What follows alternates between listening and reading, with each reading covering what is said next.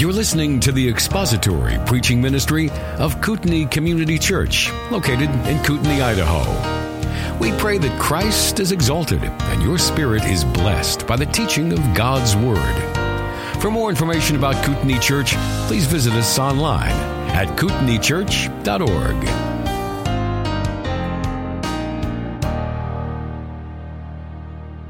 We're going to be in the book of First John.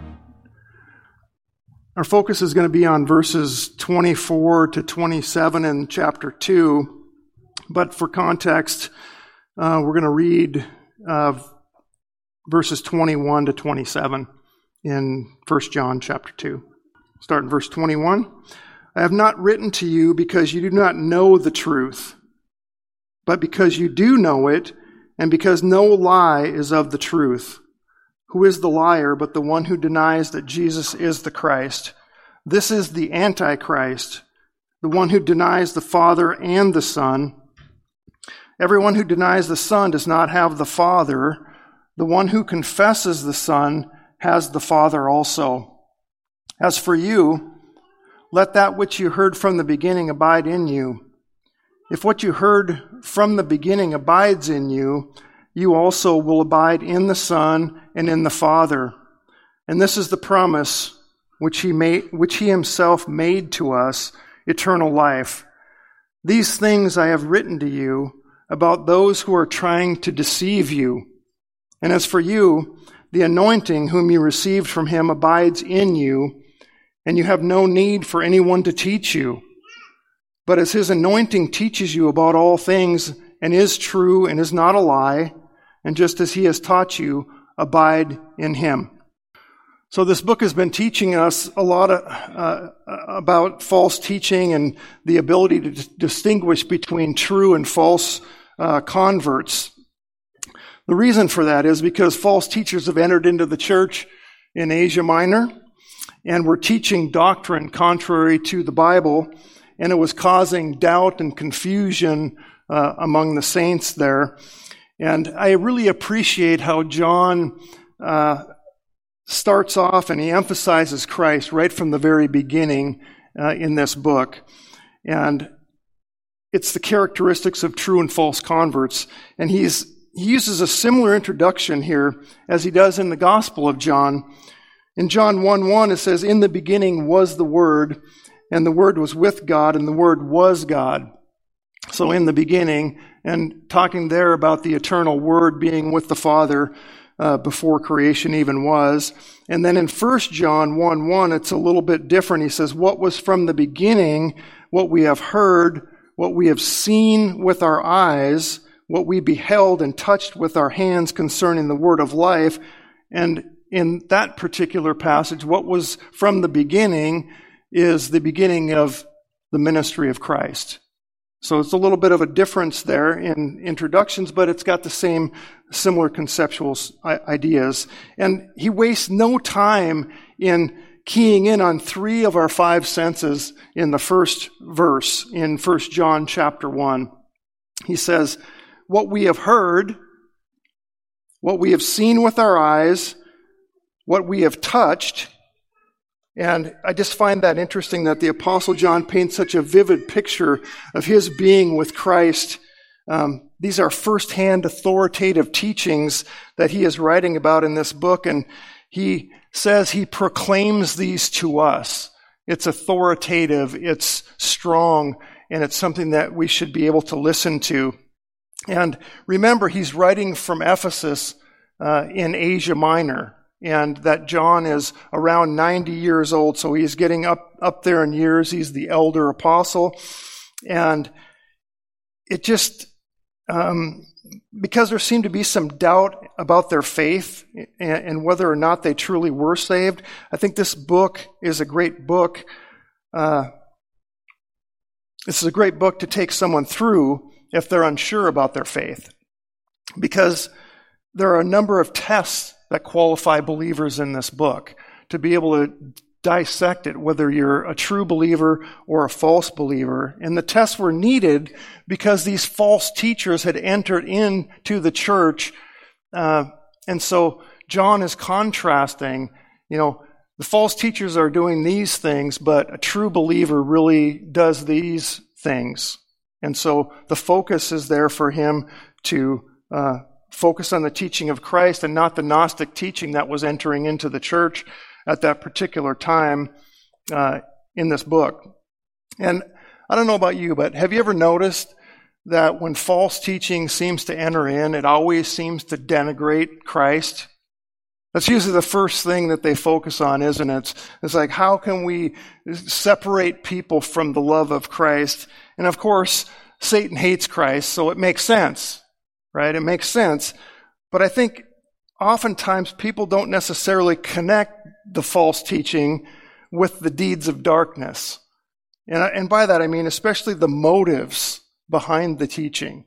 It's one thing to say, hey, don't follow Christ, but the, the motives behind it is something altogether different because if you were to accept that, what does it do? It separates you from Christ and puts you on a different path that leads you to a different destination. And so I think it's important for us to stay focused. False teachers, under the guise really of getting us closer to Jesus, are actually driving people further away from Him. They're driving them further away from Him. You can see this lived out today as we learned last uh, week with the prosperity gospel. You can see it lived out there, which really isn't a gospel at all. Costi told us those things. And, but yet the deception enslaves so many people that are well intentioned and leads them down a different path. And you can find that in almost every uh, false religion is that there's some type of uh, issue with Christ. Uh, I was looking at some things this week, and the New Age movement has their own Bible. It's called A Course in Miracles, if if you've ever heard of it. And it's it's their their Bible, and in it they say this quote: "The crucifixion did not establish the atonement; the resurrection did. Many sincere Christians have misunderstood this. You see, the fact that the New Age Bible dismisses Christ and all that he did to sacrifice on the cross is just an, another example of how false teachers, you know, denigrate Christ to try to bring him down. They place a focus where it doesn't need to be. And you can be sure that in this book, these imposters were doing the same thing. They were coming in teaching something other than Christ is God and it was dividing people. They denied that Jesus Christ was God. And that's the, that's the challenge, isn't it? Is to be able to rightly discern the truth. This message today is just simply titled Stick to the Basics. Um, that is the basic truths of our faith that John writes about in these verses today. Uh, the first basic truth is let the truth of the gospel abide in you. Let the truth of the gospel abide in you. Verse 24 says, As for you, let that which you heard from the beginning abide in you. If what you heard from the beginning abides in you, you also will abide in the Son and in the Father. So, as for you, John here is separating out the false teachers from the previous verses because he says in verse 18 it's the Antichrist Children, he says in, in chapter 2, verse 18, it is the last hour, and just as you have heard, that Antichrist is coming. Even now, many Antichrists have appeared. For this we know that it is the last hour. And then in verse 22, he's talking about who is the liar, but the one who denies that Jesus is the Christ. Uh, this is the Antichrist, the one who denies the Father and the Son. These antichrists were disrupting the church with the teaching denying the deity of Christ. But John is saying, don't listen to them. As for you, he said, reject this teaching. Focus on what you have heard from the beginning of your faith. So he says, whatever you heard from the beginning, we're, we're to abide in that. We're to abide in the things we heard from the beginning. So naturally, we have to ask, what is it that they heard from the beginning. And what beginning is John speaking about here? Because in John 1 1, 1 John 1 1, it says, What was from the beginning, what we have heard, what we have seen with our eyes, what we beheld and touched with our hands concerning the word of life. In that verse, he's referring to the beginning of Christ's earthly ministry, as I mentioned at the beginning. But remember in verse 3, he said, What we have seen and heard, uh, we proclaim to you also. So the emphasis on our verse in chapter 20 or chapter 2 verse 24 is as for you believer focus on what you have heard from the beginning. And what did they hear from the beginning? What was it that they heard? It's the same gospel message that John heard from Christ as he was walking and talking with him. Uh, there's an emphasis on hearing here, what you have heard from the beginning. And so there has to be someone speaking the truth. We uh, oftentimes give an intellectual assent to our faith, but there comes a time when we actually have to communicate that back in, into words and be able to share to someone what the hope is that is within us. And you think about what, what John heard. He heard the teaching of Christ, heard the teaching of the apostles. Um, so there's a hearing element to it. It's not just reading only, and we have to have that answer, uh, whatever that is, to, to, to, be able to share the gospel to everyone that has uh, gives an account to. 1 Peter 3.15 tells us that. Um, we don't get a word from the Lord and are saved. We preach the gospel. People hear it. It's not some mystical thing. Uh, take the word of God, we rightly divide it. It's think about back to your own faith. Someone somewhere was speaking those words to you, shared the gospel with you, and you know you learned that the wages of sin is death, uh, and you get you yourself got saved. You realize the difference between worldly sorrow and godly sorrow. You repented from your sins and put your faith in Jesus Christ. Someone had to preach that word to you, and they heard that. It's an important element.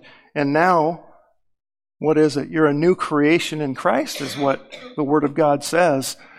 And so I would say for us is to get that gospel presentation within us so we can clearly, uh, you know, say that to someone that needs to hear it.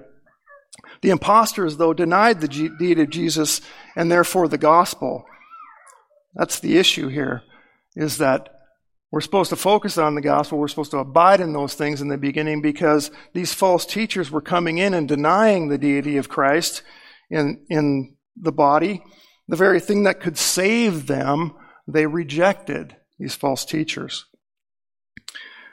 We let the truth of the gospel message abide in us to avoid being led down the wrong path. In verse 24, I want to draw your attention to that little word let. Let that which you heard from the beginning abide in you. And let is don't prevent it or forbid it, but uh, to allow that word to continually abide in you.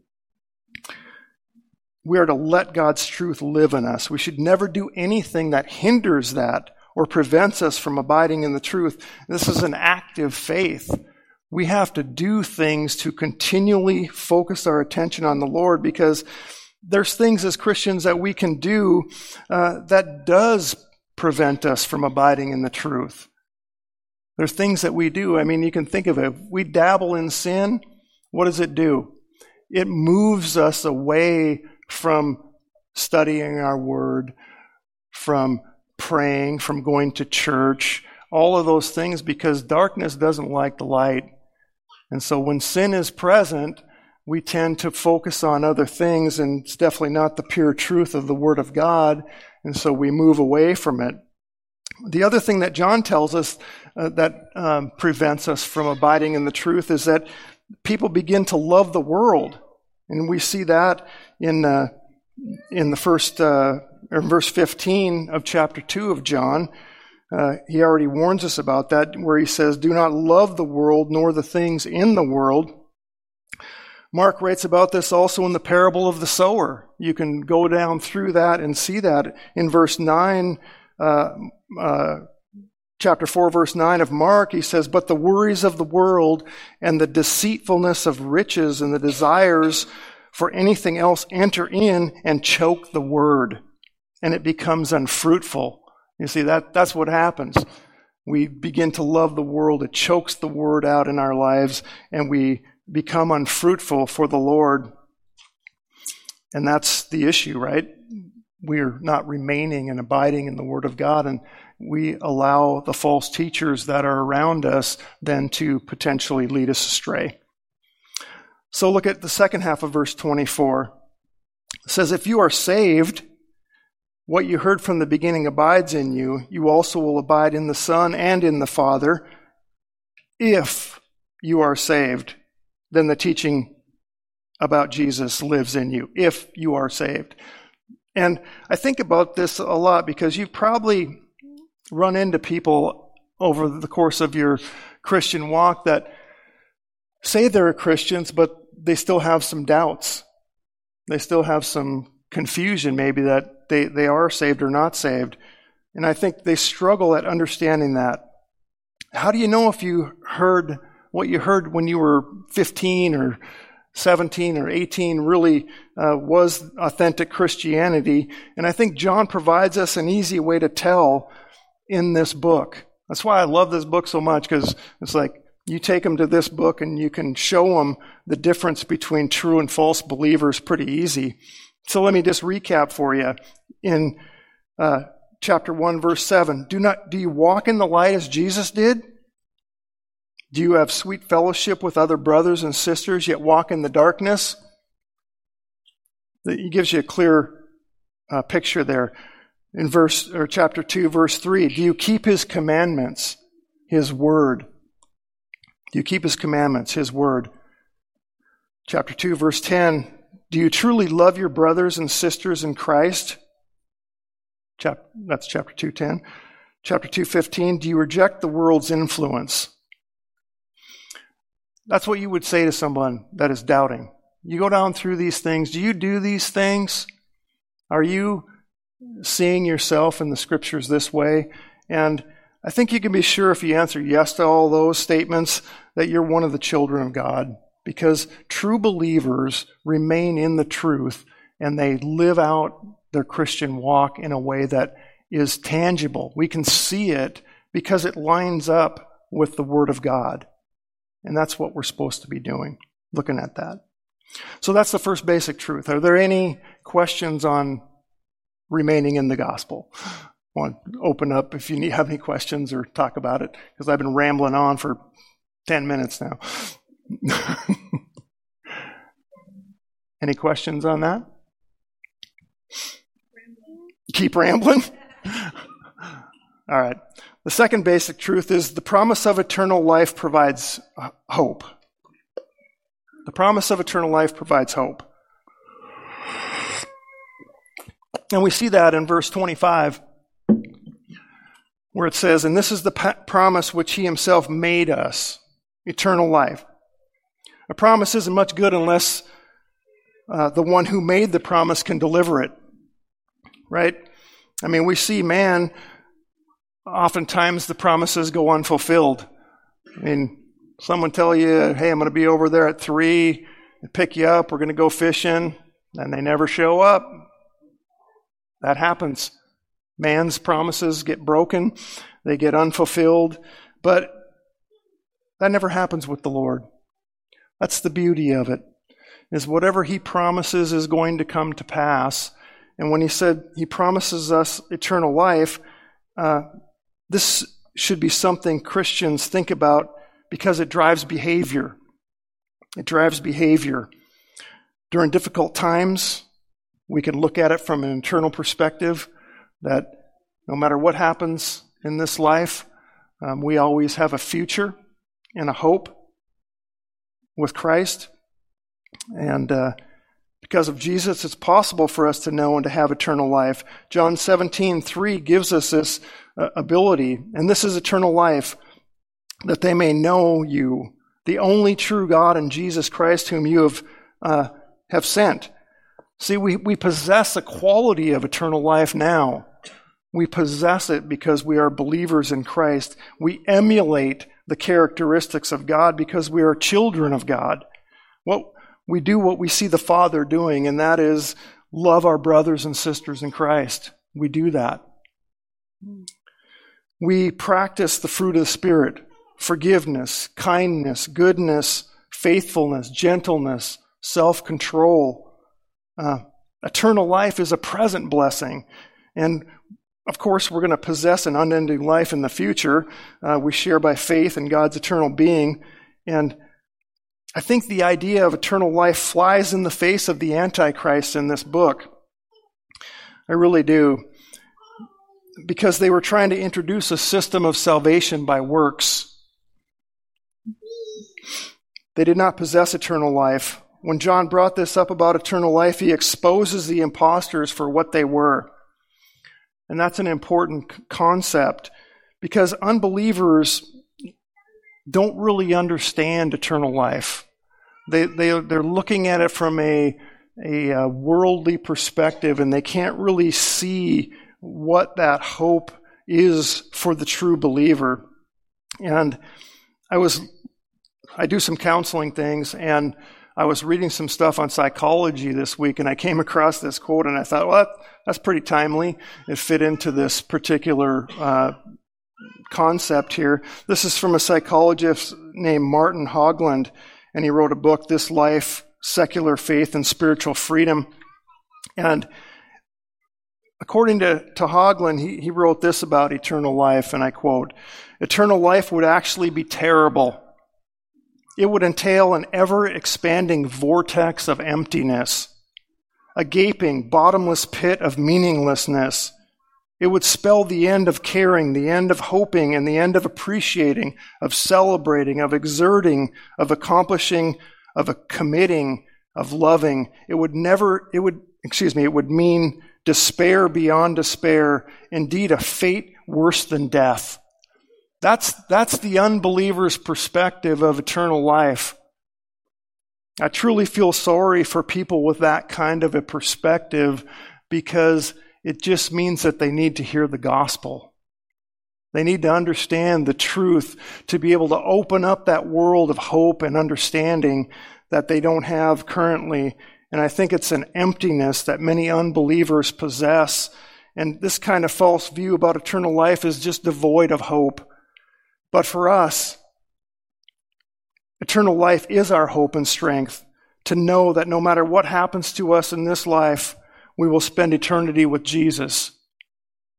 We will not be spending it in some meaningless, bottomless pit, as this psychologist has, has stated, but with Christ ruling and reigning from Jerusalem and then eventually on to the new heavens and the new earth. If that's not a hope for us, I don't know what is.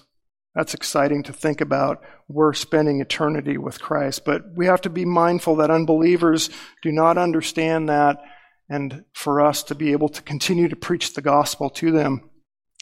These deceivers were trying to steal that hope away from these readers. They were trying to steal this away from them. We see that in verse 26 as we have a warning here from John. These things I have written to you about those who are trying to deceive you. He says, This is an active deception. This is what goes on. Uh, it's an active deception. The Antichrist, to lead away, to destroy the many. And you can see it all around us. We are in an onslaught at all times uh, with deceptive, deceptive words that try to lead us away from Christ. I mean, everywhere you turn, you start to see that. And John is strengthening our faith here. We have to be mindful of it, but the goal is to stay close to Jesus, to be able to identify the, the false teaching when it happens. And I think that's the key as we continue to re uh, look at our faith, the gospel message, what that means about Christ, his deity, um, the holiness that he brings, the fact that we are different, and we need to um, keep focused on that because it just brings our thoughts back to eternal life and what we have waiting for us, but also our responsibility while we live. So that's the second basic truth. Any questions? Yeah. Right, that psychologist did have it right about eternal life because without Christ, that's your perspective. Yeah. That is so true. I was talking to one of my coworkers uh, uh, a couple weeks ago, and I was saying, well, you know, in heaven you get a new body. And she said, well, why would I want a new body? I don't like the one I have now. Different perspective. Anybody else have any comments about it? All right. On to the last uh, basic truth that we're going to talk about in this particular passage is that the Holy Spirit is our teacher. The Holy Spirit is our teacher. In verse 27, and as for you, uh, the anointing whom you received from him abides in you, and you have no need for anyone to teach you, but as his anointing teaches you about all things, and is true and is not a lie, and just as he has taught you, abide in him.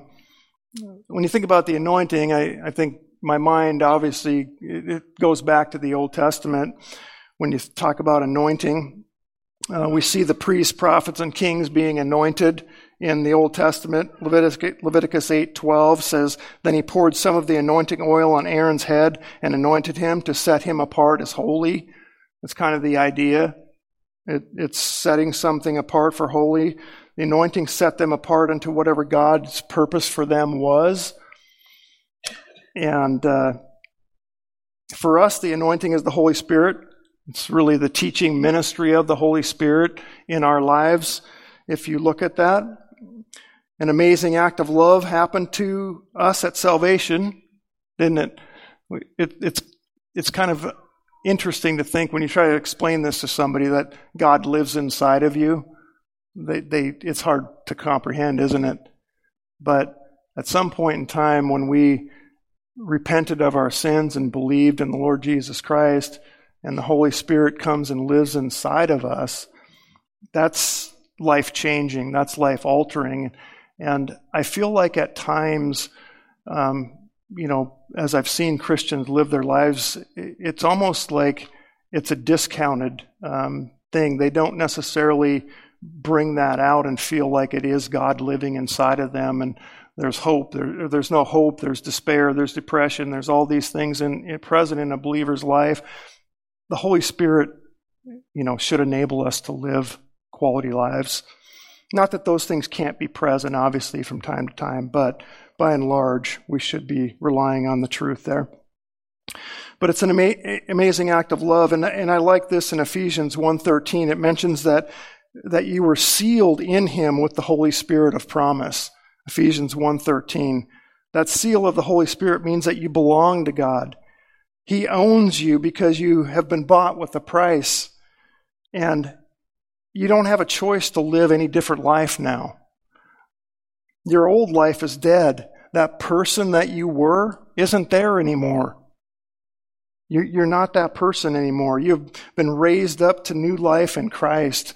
And that's the exciting part about this. Then it says, You have no need for anyone to teach you.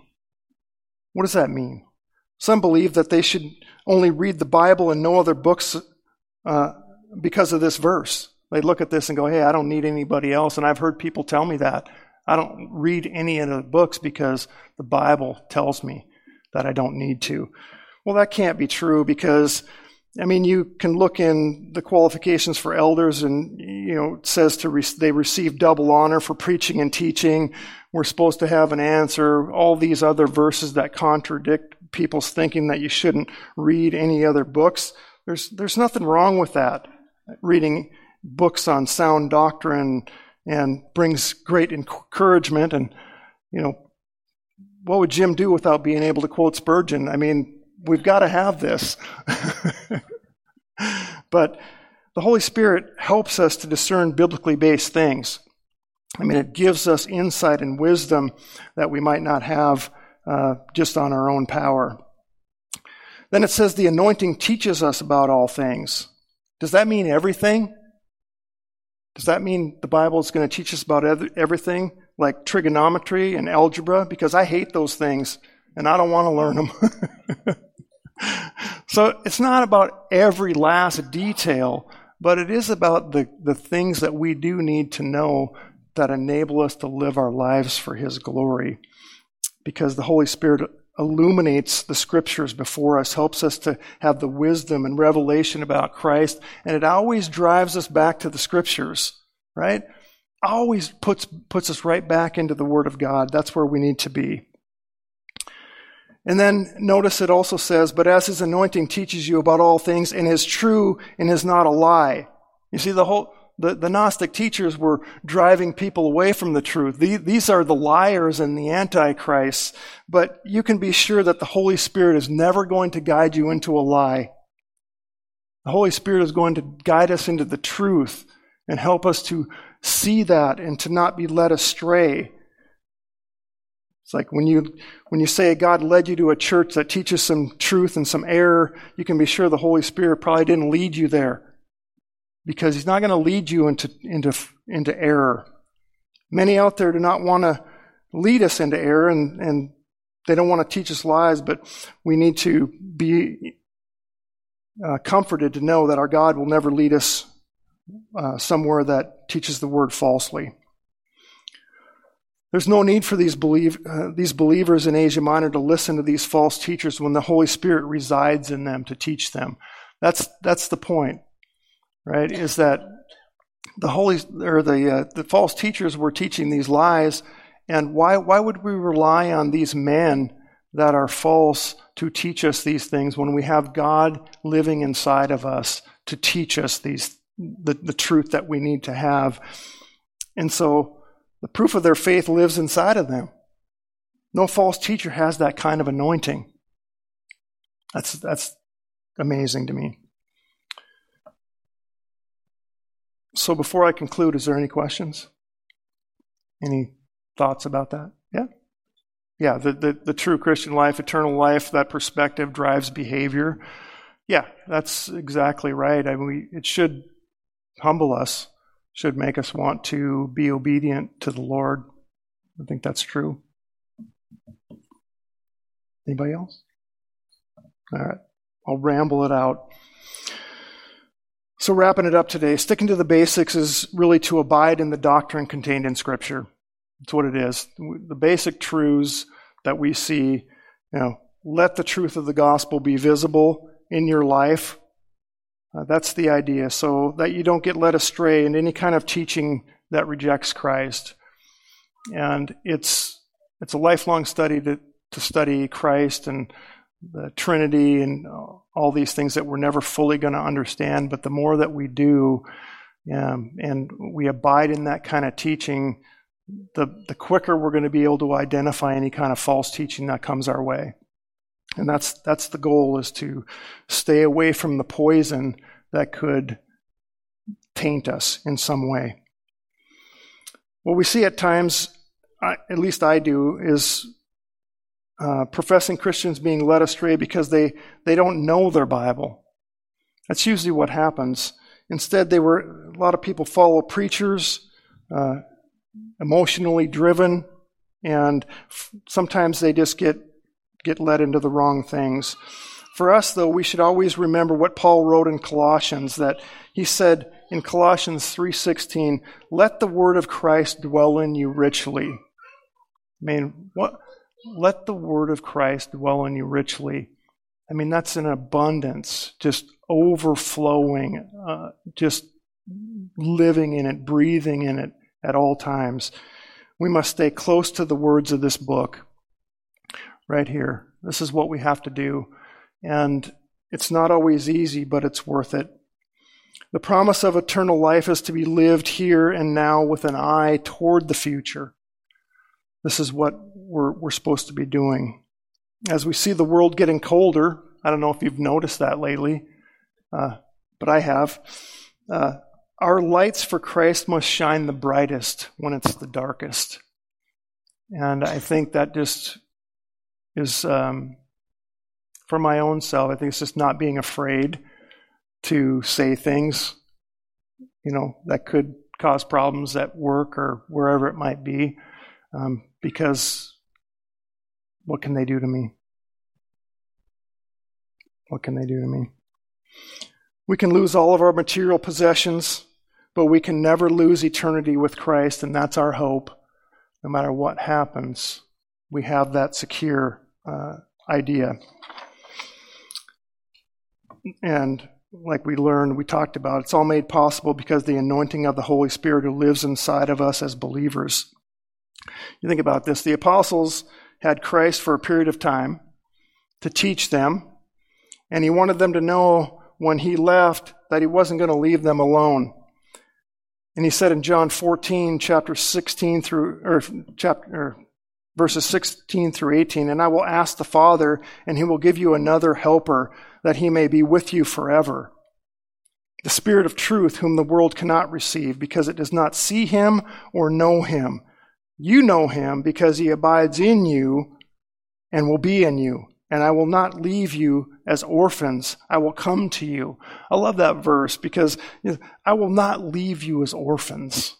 Not just, you have me here today, but I'm not going to leave you as orphans. I just think God shows care and concern for the disciples eh, that he wasn't going to just abandon them.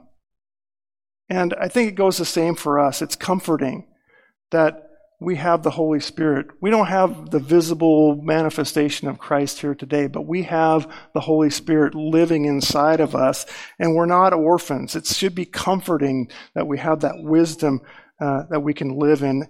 The Greek word uh, allos is used to describe the Holy Spirit here, and it means another helper. Another helper. That is another helper exactly as the same essence as Jesus. That's, that's part of the Trinity. That anointing happens when we rep- repent of our sins and place our trust in the perfect sacrifice of Christ on the cross. The Holy Spirit literally comes alongside of us to help us, to enable us to live our lives in a godly fashion. That's what, that's what it means. Come alongside of us. We have God Himself helping us to navigate our lives. We need that anointing, Christ in us, because True believers are on the narrow road. We're on the narrow road. That means sometimes the potholes seem bigger than they may appear. So narrow. John encourages us to live our lives in very basic ways, and yet they are extremely difficult to live out, right? Sounds simple, but it's not exactly easy. Nevertheless, we are to, not to deviate from the path laid out before us. When something new and shiny comes along, we're to go back to the basics of our faith to keep away from danger. That's really the, the, the, message, to, to stick to the basics. Any new truth is an old lie that we've heard from way back when, in the very beginning of it all. Did God really say in the garden, there's nothing new? If they do say it's new, it's a lie. Because we have the words right here. So, the closer we stay in contact with Scripture, the clearer we see the magnificence of the Lord. We learn of His incredible character, how His divine providence and holiness can get us through the ups and downs of life. We can read how the saints were delivered from danger by our, our amazing God. Think of Shadrach, Meshach, and Abednego and all the saints that Jim has been preaching about in Hebrews chapter 11.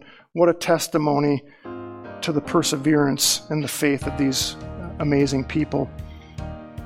We are to lean on His strength and abilities and not our own. He will carry us through to the end. Our role is to remain faithful, to read and to study as an approved workman who needs not to be ashamed. Thank you for listening to the latest podcast from Kootenai Church. If you'd like to learn more about Kootenai Church or to donate to our church ministry, you can do so online by visiting kootenaichurch.org. We hope you enjoyed this podcast and pray you'll join us again next time. Once again, thank you for listening.